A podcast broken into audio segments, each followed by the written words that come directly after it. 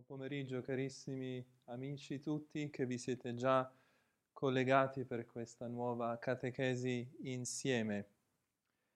Vedo che siete già in diversi collegati e saluto sin dall'inizio anche tutti i nostri amici di Radio Buon Consiglio che ci seguono attraverso la radio e attraverso il canale YouTube delle, delle suore della Radio Buon Consiglio ed anche un caro saluto a tutti gli altri amici che ci seguono ora in diretta dal canale di Cooperatores Veritatis. Alle sorelle Dorotea ed Esther il mio saluto e a tutti voi che poi pian piano vi, uh, uh, vi unirete a questa lezione divina in preparazione della Santa Quaresima. Facciamo una preghiera insieme e così uh, entriamo nel vivo di questa pagina così bella del Vangelo che poi sarà la pagina del Vangelo di questa domenica, prima di Quaresima, eh, nella, forma, nella forma ordinaria. Nel nome del Padre, del Figlio e dello Spirito Santo. Amen. Ave o Maria, piena di grazia, il Signore è con te. Tu sei benedetta fra le donne, benedetto il frutto del tuo seno Gesù. Santa Maria, Madre di Dio, prega per noi peccatori adesso e nell'ora della nostra morte. Amen. Immacolata Madre della Chiesa, prega per noi.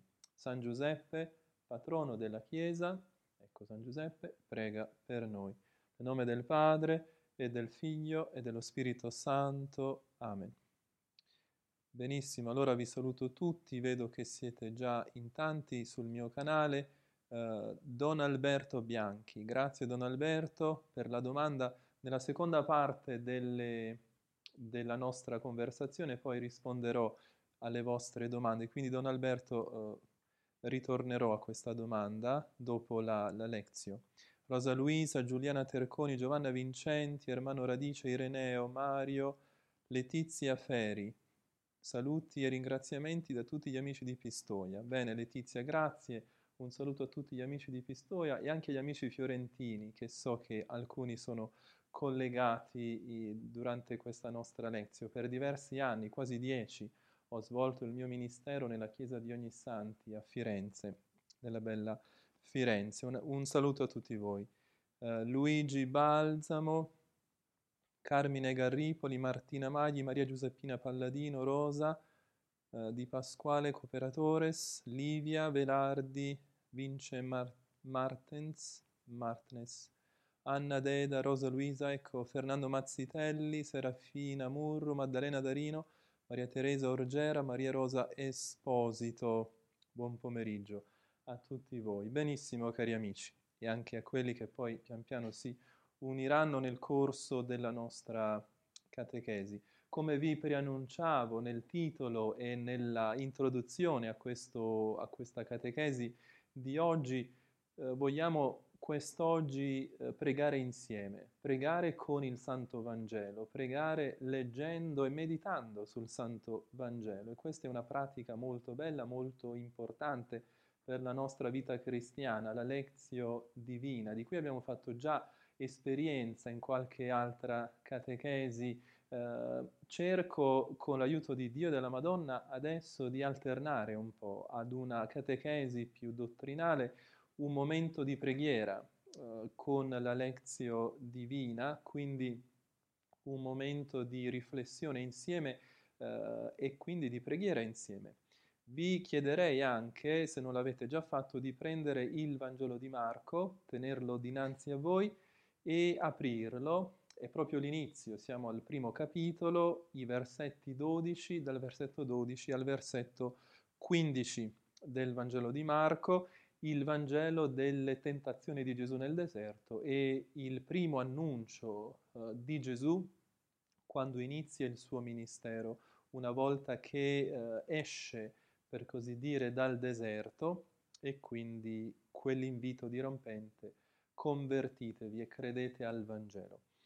Eh, benissimo, come sappiamo la lezio è una pratica antichissima, una lettura orante delle sacre scritture. Significa leggere la sacra scrittura, ma non soltanto come si legge un qualsiasi libro, ma leggerla con attenzione, leggerla cercando di capire quello che la Bibbia, quello che questo determinato Vangelo mi sta dicendo e quindi entrare in un dialogo con Gesù, instaurare un dialogo con il Signore, perché attraverso questo dialogo noi guardando al Signore, guardando a quello che Lui ci dice, possiamo capire quello che noi siamo, quello che noi siamo chiamati ad essere in Lui.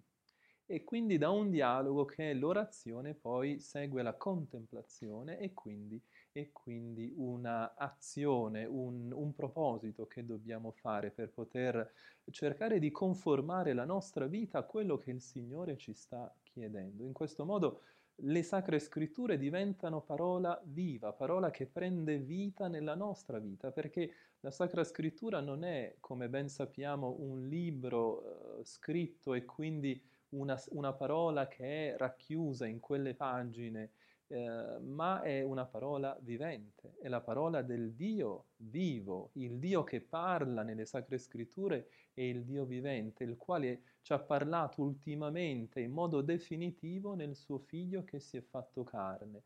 Quindi leggere la parola di Dio significa parlare, eh, ascoltare anzitutto quella parola che è la parola di Gesù, che si dice, che ci dice la verità e quindi eh, parlare noi stessi poi con quella parola, iniziare a parlare con quelle parole che sono le parole di Dio, quelle parole che ci vengono suscitate in noi dallo Spirito Santo. Quindi ricordiamo brevemente i momenti che dobbiamo, uh, che dobbiamo attraversare per poter fare una buona lezio divina. Prima leggiamo la lezio, quindi una lettura, una lettura attenta, eh, una lettura eh, quindi anche fatta con mm, non tanto veloce, ma una lettura eh, fatta con non solo con gli occhi, ma con l'intelligenza. Dobbiamo, dobbiamo prestare attenzione a quello che leggiamo. Quindi la lettura, dalla lettura arriviamo alla meditazio, la meditazione, una riflessione. Che cosa questo testo mi sta dicendo? che cosa il Signore in questo momento mi vuole dire con questa parola. Quindi la orazio, terzo gradino, terzo momento, una orazione, che significa dialogo d'amore con Gesù, parlare con Lui, con le sue stesse parole, con quelle parole che Lui ci ha, ci ha insegnato, con le parole con cui parla in questa pericope, ma che eh, scopriamo attraverso la nostra meditazione che diventano, eh, diventano parole nostre, diventano parole di cui noi abbiamo bisogno per vivere questa pagina del Vangelo.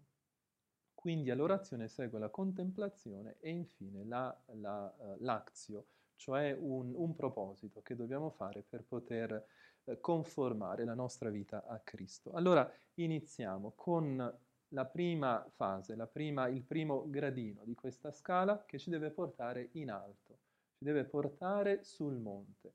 Per avere un'idea anche di, di lezio, immaginiamo una salita, eh, i discepoli che con Gesù salgono sul monte, sul monte Tabor, che è il monte eh, per eccellenza, il monte preferito da Gesù, sul quale Gesù spende gran parte eh, molto tempo della sua vita, soprattutto quando si ritira in, in preghiera. Bene, immaginiamo di dover salire sulla vetta, do, dover giungere a quella vetta del monte Tabor e quindi noi stiamo adesso ai piedi di questa montagna. Con la contemplazione dovremo cercare di arrivare proprio lassù, dove il Signore si trasfigura davanti ai suoi discepoli. Quindi dobbiamo vedere la bellezza del volto di Gesù. Questo significa fare la lezione divina salire con fatica, certo, con perseveranza, con tenacia, ma per poter mh, salire fino alla vetta e quindi dalla vetta guardare questo panorama così bello, guardare soprattutto il figlio di Dio che è lì sulla vetta che ci attende, guardare la sua bellezza. Benissimo, allora prendiamo il testo di Marco 1, 12, 15 e e quindi lo leggiamo con attenzione. Un testo molto breve, ma eh, molto significativo, è ricco di elementi. Uh, il testo dice così, e subito lo spirito lo spinse nel deserto. E nel deserto rimase 40 giorni. tentato da Satana, stava con le bestie selvatiche e gli angeli lo servivano. Dopo che Giovanni fu arrestato, Gesù andò nella Galilea proclamando il Vangelo di Dio e diceva, il tempo è compiuto e il regno di Dio è vicino, convertitevi e credete nel Vangelo. Parola del Signore. Lode a te, o oh Cristo. Come vediamo si tratta di due momenti significativi in questa pericope. Adesso abbiamo letto abbiamo, ci siamo già fatti grosso modo un'idea di quello che si dice nel testo, adesso passiamo alla fase della meditazione, cioè dobbiamo capire che cosa il Signore mi sta dicendo. Gesù sta parlando a me, a te, ad ognuno di noi quando leggiamo la Sacra Scrittura, quando preghiamo con la Sacra Scrittura. Questo è un momento di preghiera. Allora, apriamo la mente, ma soprattutto apriamo il cuore all'ascolto di questa parola. La meditazione è un modo per aprire l'anima alla, alla comprensione della parola, perché dobbiamo riflettere con l'intelligenza e quindi far sì che quello che capiamo, che quello che lo Spirito Santo ci aiuta a capire, diventi poi, eh, scenda nel nostro cuore, diventi affetto, diventi amore per il Signore. Allora dobbiamo meditare. Che cosa il Signore ci sta dicendo? Suggerisco che per poter eh, nutrire un po' la nostra meditazione per far sì che non subentrino pensieri che poi ci fanno distrarre, cose da fare, la lista della spesa, no? E non c'è momento migliore per distrarsi che eh, quando si prega. Normalmente, se ci fate caso, è durante la preghiera che ci vengono in mente le cose più svariate, tutti gli impegni della giornata, le cose da fare, la spesa, eccetera, tutte le preoccupazioni. Ma dobbiamo, dobbiamo resistere a queste distrazioni che ci sconvolgono, così come mosche che ci girano intorno per darci fastidio. Cacciamole via, ma per aiutarci a non distrarci nella meditazione, allora eh, suggerirei di, eh, quando leggiamo il testo, di identificare subito qualche parola chiave, qualche elemento tecnico che attira la nostra attenzione e quindi eh, subito ci immergiamo in questa riflessione. Per esempio, io ne ho segnate alcune quando preparavo questa lezione divina per voi. Leggiamo subito lo Spirito lo spinse nel deserto. Lo Spirito, certamente lo Spirito Santo, ma che significa che lo Spirito Santo spinge Gesù nel deserto? E per capire questa azione dello Spirito Santo che conduce, che eh, eh, porta Gesù, per così dire, nel deserto, dobbiamo richiamare immediatamente il testo che precede. Ricordate che nel Vangelo di Marco il testo immediatamente precedente a questo della, delle tentazioni nel deserto è il battesimo di Gesù nel fiume Giordano, Gesù che viene battezzato da Giovanni. E ricordate anche l'Epifania del Giordano, cioè la manifestazione di Dio al Giordano, il Padre che parla, questo è il mio figlio prediletto, lo Spirito Santo che scende sul figlio nel Giordano sotto forma di colomba, quindi lo Spirito Santo era già sceso sul figlio di Dio. Ecco perché lo Spirito Santo adesso conduce Gesù nel deserto. È una epifania quella del Giordano, cioè una manifestazione eh, di Dio, Trinità e anche un, una consacrazione ufficiale, per così dire, di Gesù quale Messia, Messia, figlio di Dio, consacrato dallo Spirito Santo per parlare, per portare a tutti la buona novella, la buona notizia, il Vangelo, di cui abbiamo già letto.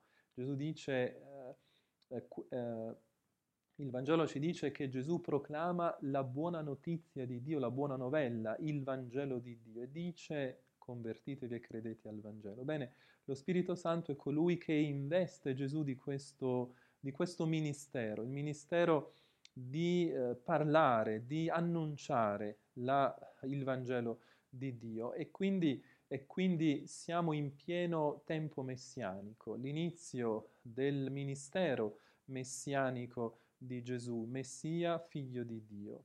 E quindi lo Spirito Santo è sempre con Gesù. Lo Spirito Santo uh, è lo Spirito di Gesù, colui che procede dal Padre e dal Figlio.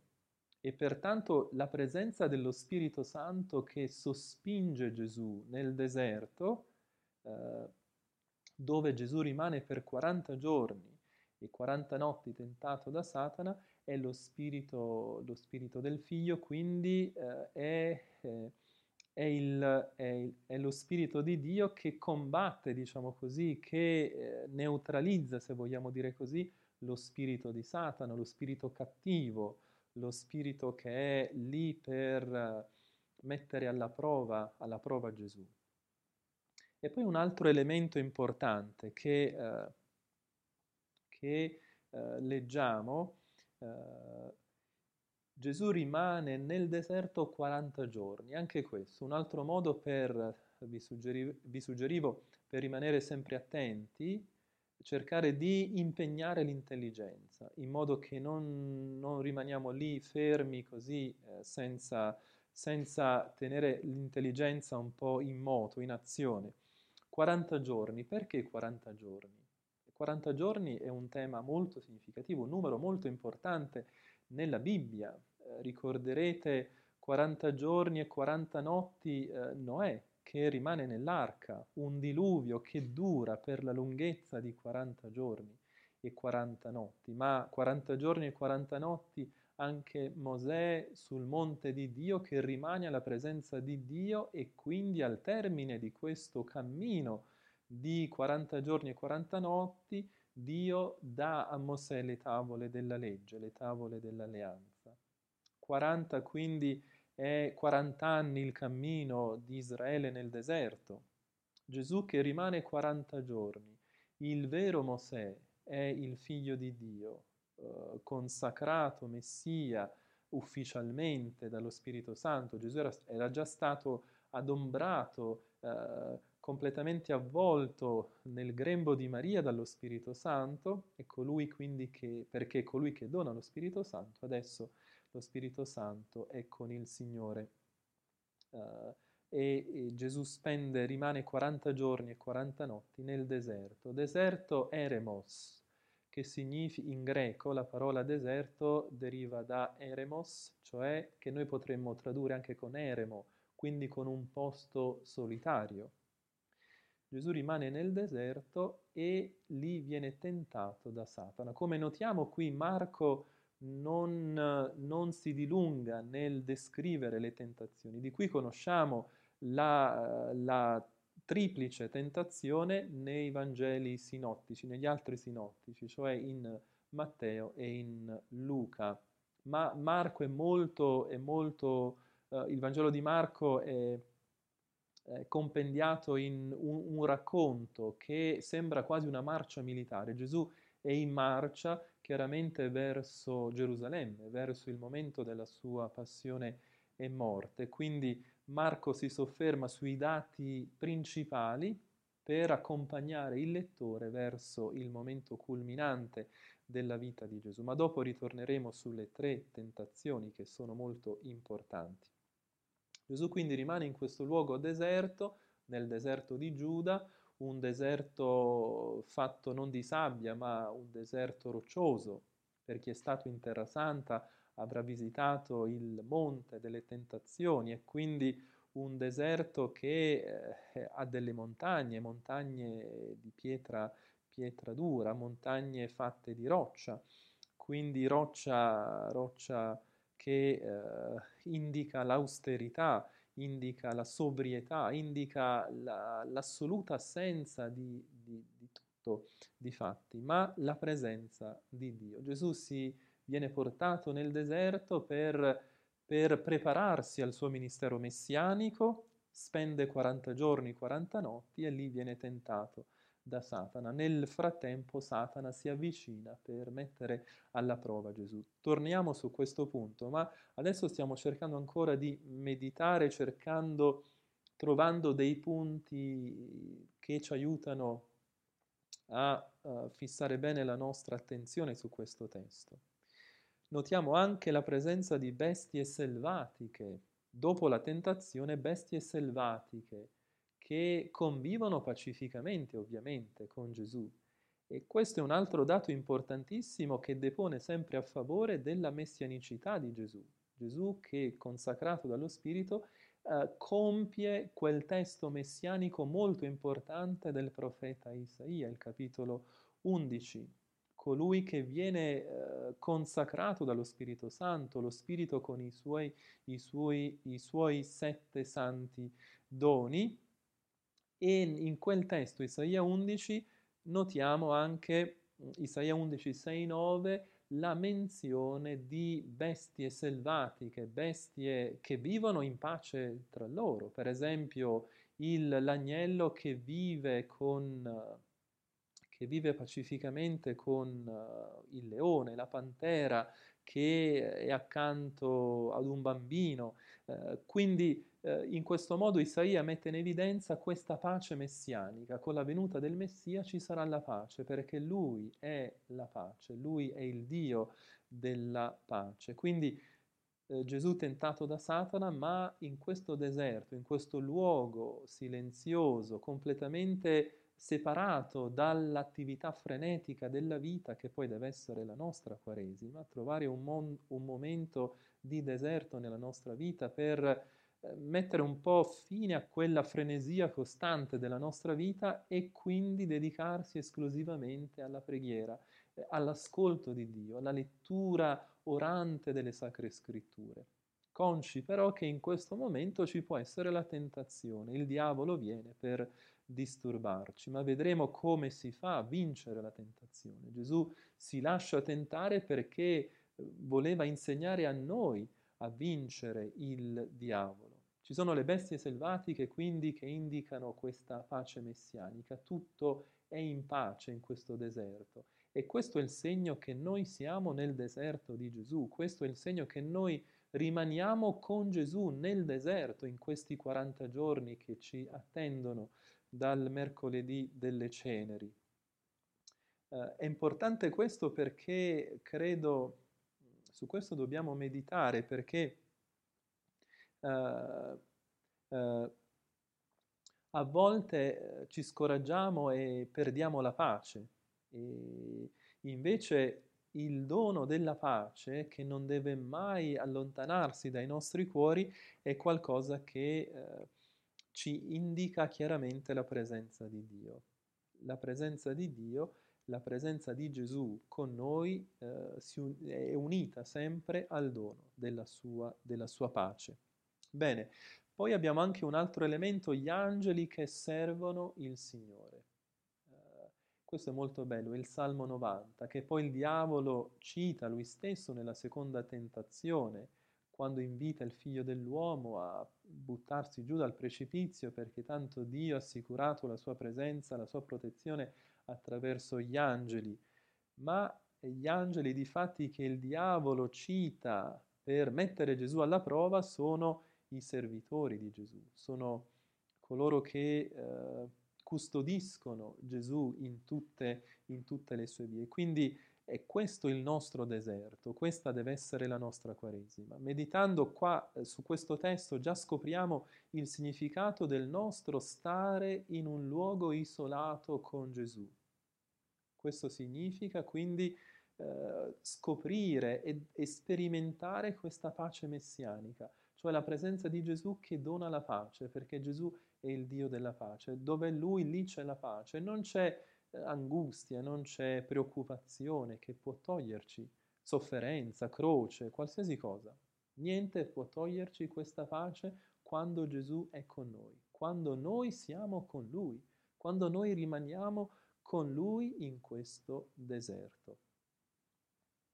Bene, cari amici, allora eh, in questo modo cerchiamo di sviscerare un po' questa pagina del Vangelo. Vedete quanti elementi che eh, caratterizzano questo primo versetto o i primi due versetti, 12 e 13.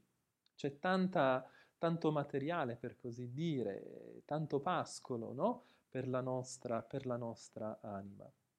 Meditando ancora un po' uh, um, su questa pagina vorrei adesso entrare più nel merito delle tentazioni, perché le tre tentazioni che Marco, vi dicevo, non descrive per questa sua esigenza di essere conciso, ma che sono presenti nel, negli altri Vangeli sinottici, queste tre tentazioni rappresentano un po' il modello della tentazione, il modo con cui il diavolo cerca sempre di insinuare eh, qualcosa di, eh, di, eh, di diverso da quello che noi dovremmo fare, insinuare nella nostra intelligenza una verità che poi di fatti non è la verità, ma è la contro, è, una, è un'anti-verità. Allora siamo noi nel deserto. Adesso eh, cerchiamo di, eh, meditando, di entrare con la mente, con il cuore in questa pagina e quindi possiamo anche raffigurarci eh, il, il, luogo.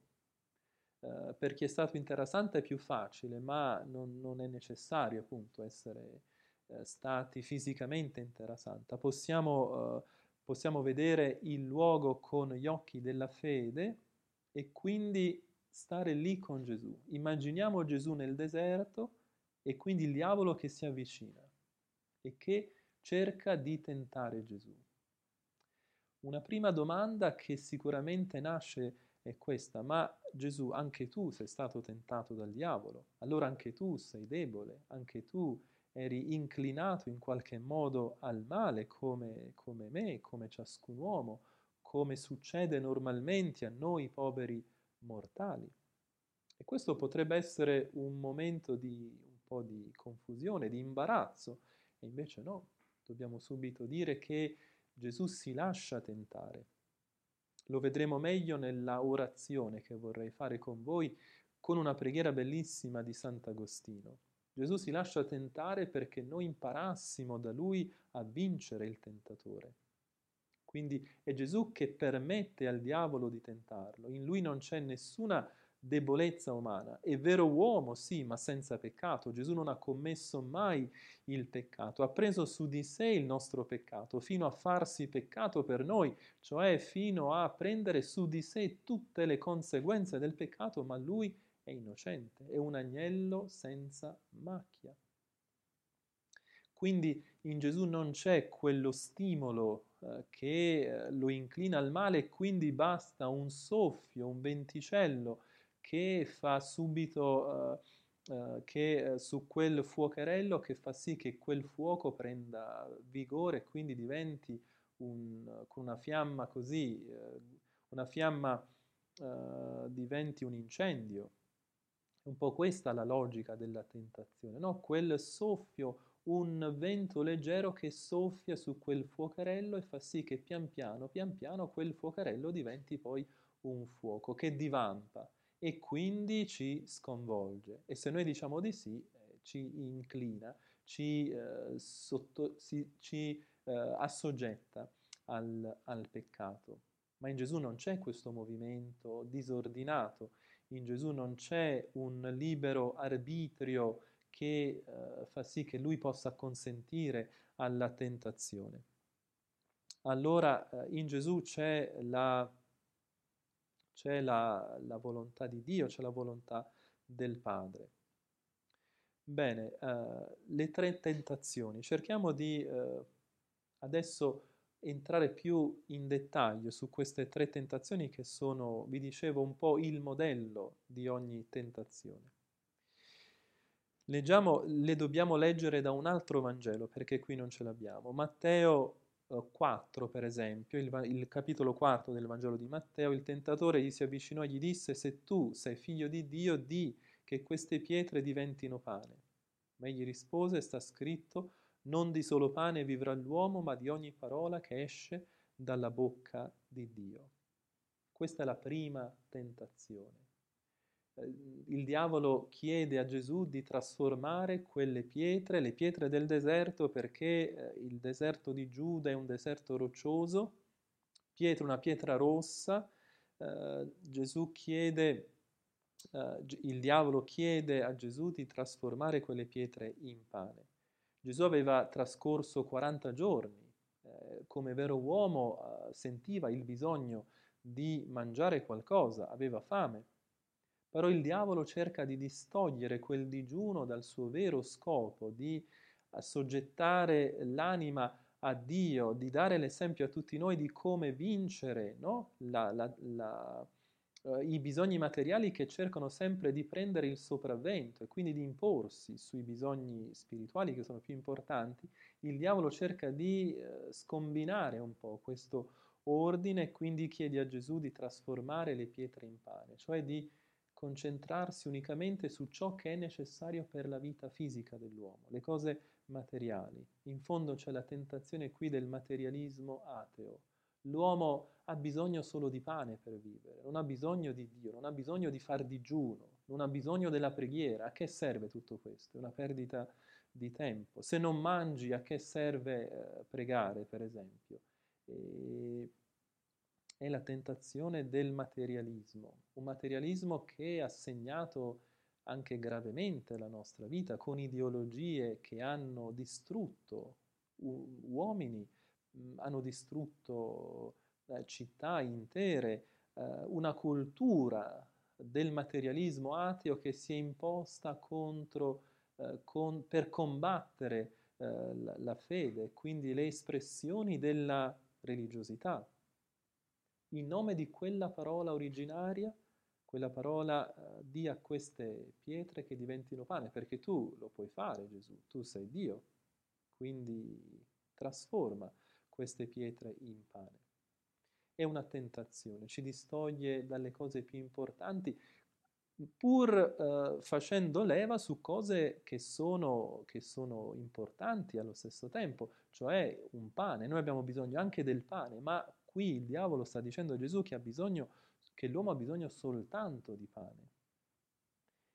E quindi eh, Gesù gli dice eh, non di solo pane vivrà l'uomo. L'uomo ha bisogno di ogni parola che esce dalla bocca di Dio. Ecco la lezio divina. Se non siamo capaci di trovare un tempo necessario nella nostra vita per, da dedicare alla lezio, eh, non siamo, uh, non siamo in grado di, di, capire questa verità e quindi di vivere non di solo pane, ma uh, rischieremmo di vivere soltanto di pane, senza la lezione divina.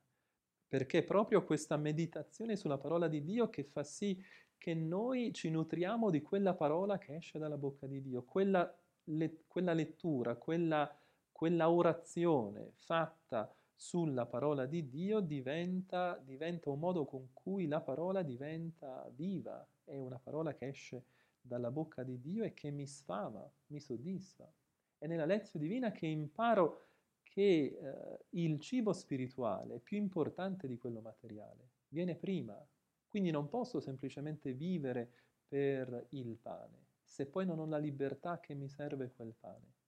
Eh, è un po' questa la logica, no? eh, e questo il, il, mes- il, grande messaggio cristiano, soprattutto eh, ricordo un esempio, il padre Delp durante la persecuzione nazista, eh, in cui eh, lui imprigionato aveva del cibo, ma scrive proprio questo, a che serve avere un cibo quando mi avete tolto la libertà?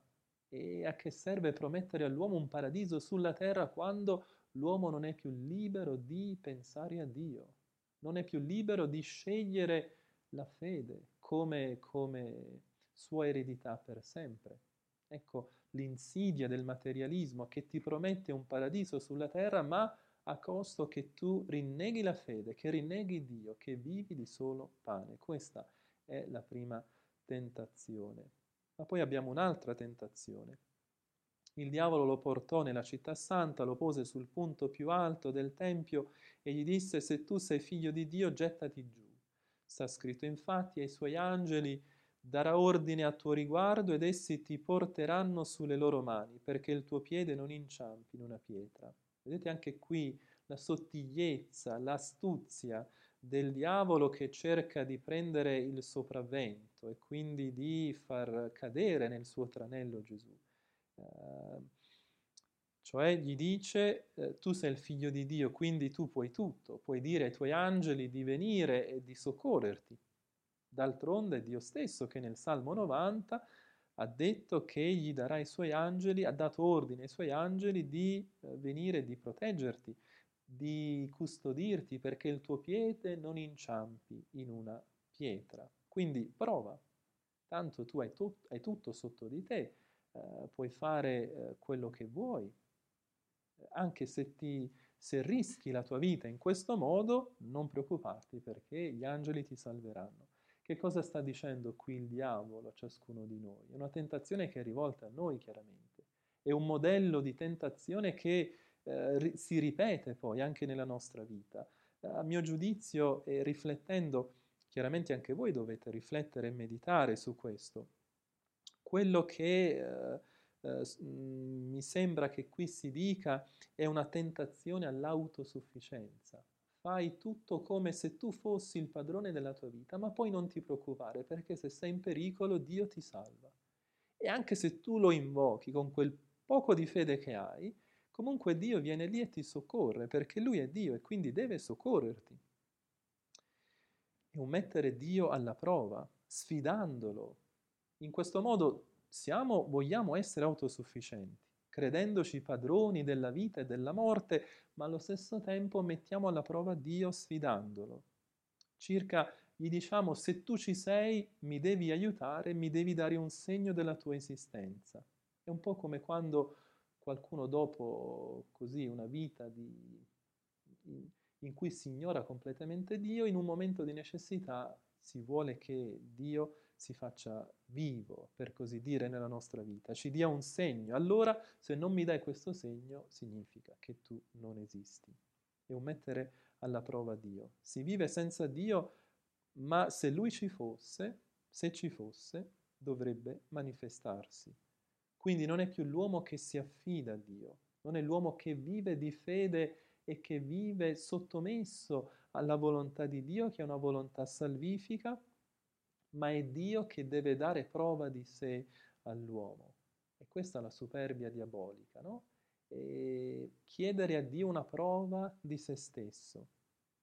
E questa è una presunzione, la presunzione di essere, di essere giusti in qualche modo, la presunzione di, di dover ottenere tutto, perché in fondo se Dio c'è non può che essere buono, quindi mi deve dare quello che gli chiedo. Però se ci accorgiamo, se andiamo più in profondità, eh, se ci accorgiamo di un fatto, eh, ci rendiamo conto che questa presunzione molto spesso fa il paio con disperazione.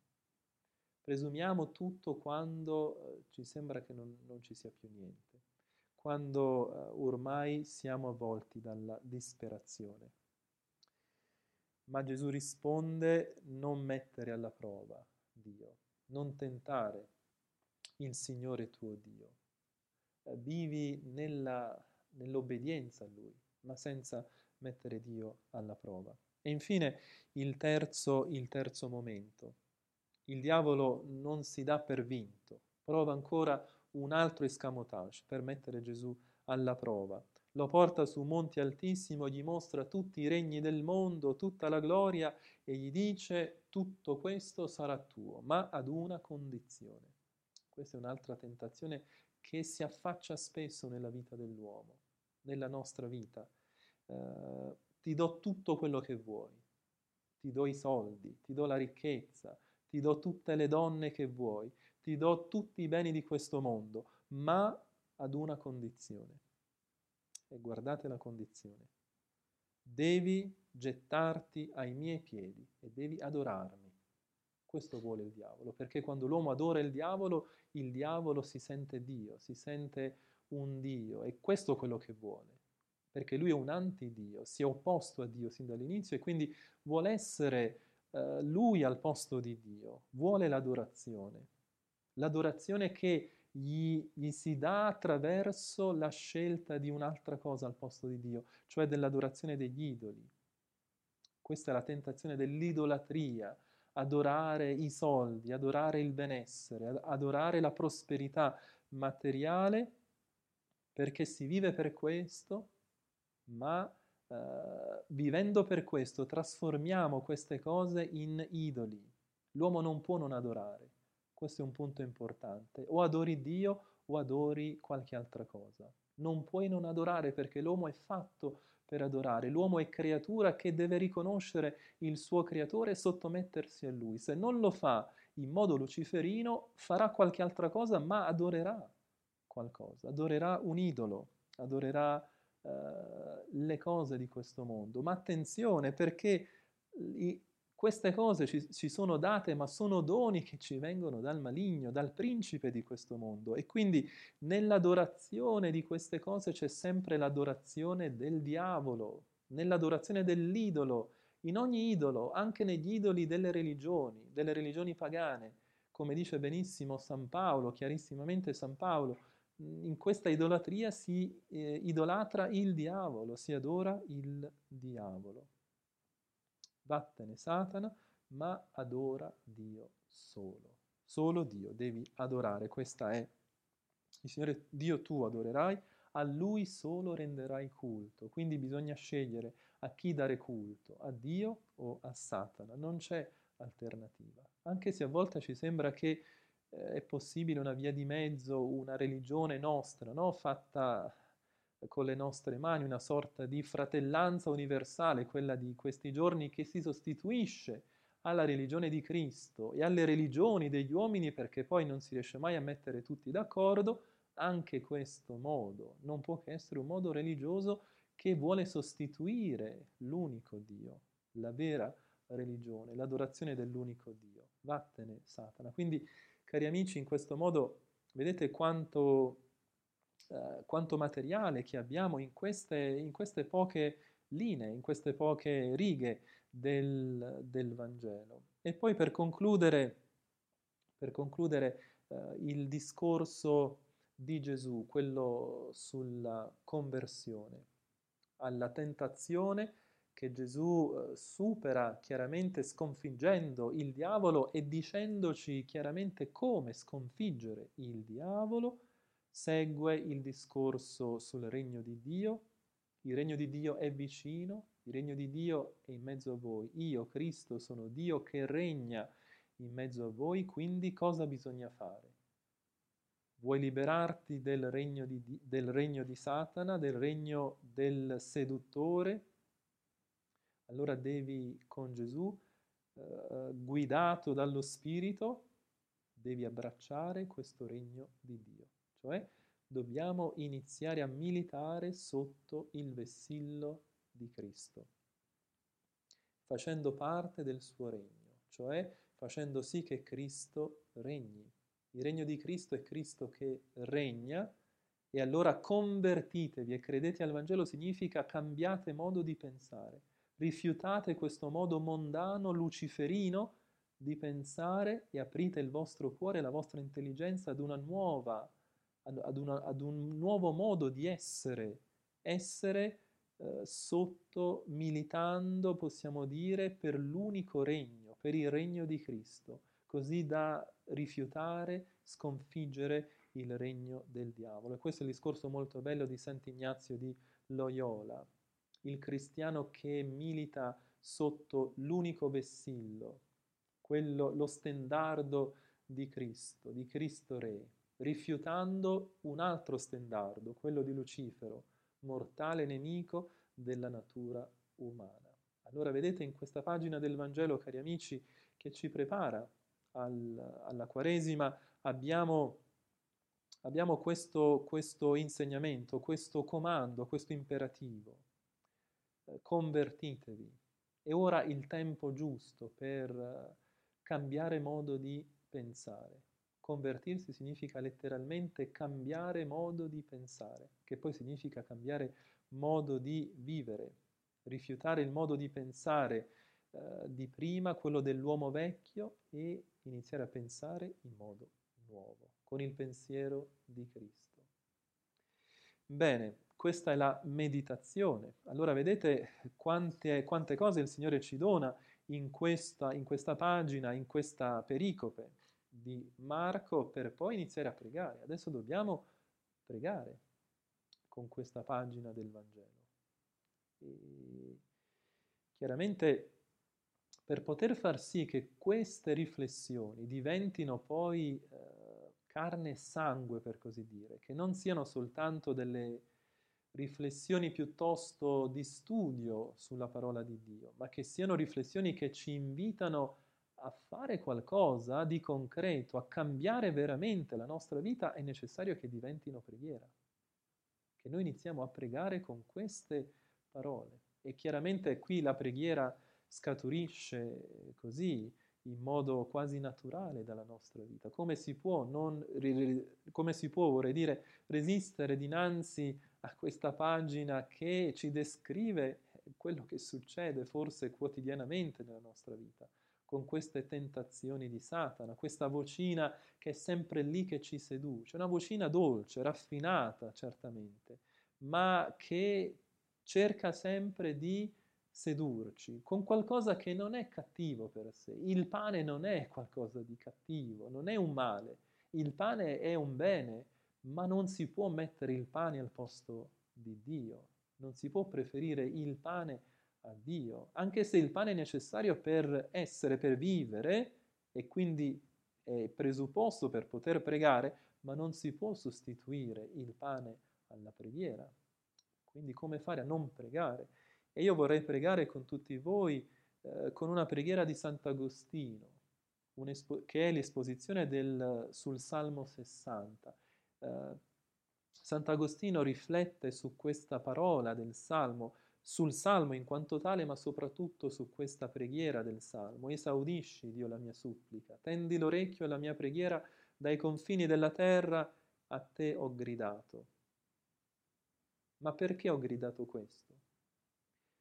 dice Sant'Agostino, mentre il mio cuore era nell'angoscia, mostra di trovarsi in grande gloria tra tutte le genti e in tutto il mondo, eppure è in mezzo a grandi prove. Infatti la nostra vita in questo esilio non può essere senza prove il nostro progresso si compie attraverso la tentazione. Nessuno può riconoscersi finché non è tentato. Allo stesso modo che nessuno potrà essere incoronato se non dopo la vittoria vittoria che non ci sarebbe se non ci fossero la lotta contro un nemico e le tentazioni. E pertanto, è pertanto nell'angoscia quest'uomo che grida dai confini della terra. È nell'angoscia, ma non è abbandonato. Quest'uomo sono io, Gesù. Quest'uomo è ciascuno di noi che grida nell'angoscia. Ma nell'angoscia non siamo abbandonati. Perché?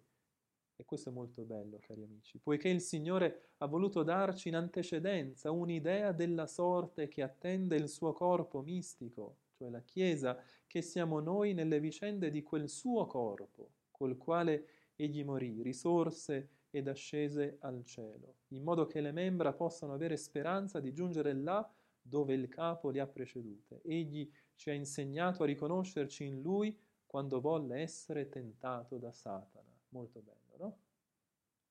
Eh, siamo nella prova e gridiamo a Lui, ma non siamo abbandonati, non disperiamo perché, perché il soccorso ci viene. Il soccorso ci viene dall'esempio stesso di Gesù, che ha voluto soffrire in Lui quello che ha voluto che noi imparassimo a, eh, quindi eh, a, a, a, sperimentare come lo ha sperimentato Lui nella nostra vita. Ecco la ragione delle tentazioni. Così Sant'Agostino procede spiegando che Gesù fu tentato perché di fatti in lui eri tu che eri tentato e lui prese da te la tua carne, ma da sé la tua vittoria contro il diavolo. Se non fosse stato tentato, tu non saresti stato capace di vincere il diavolo. Bene, eh, questa può essere la nostra preghiera, qui deve seguire la contemplazione, un momento di silenzio, di pausa in cui eh, siamo arrivati finalmente sul monte, siamo lì davanti a Gesù e che cosa facciamo? E ci fermiamo ci, in silenzio, in un silenzio che guarda e che gioisce, una gioia che nasce dalla pace, dalla pace di aver trovato Gesù. E quindi un azio, dobbiamo prendere una risoluzione, fare una risoluzione. Uh, cioè, Signore, fino adesso mi accorgo che questo diavolo vince sempre perché vivo per le cose materiali, vivo per questo, ma quando mi accorgerò invece che devo vivere per te? E allora questa Quaresima voglio farla in questo modo.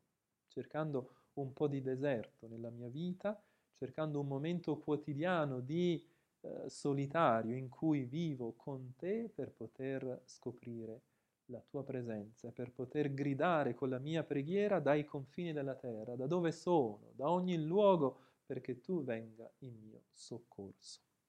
Bene, allora, cari amici, questa è un po' la nostra, un esempio di lezio divina per dire a ciascuno come poterla impostare, come, come farla.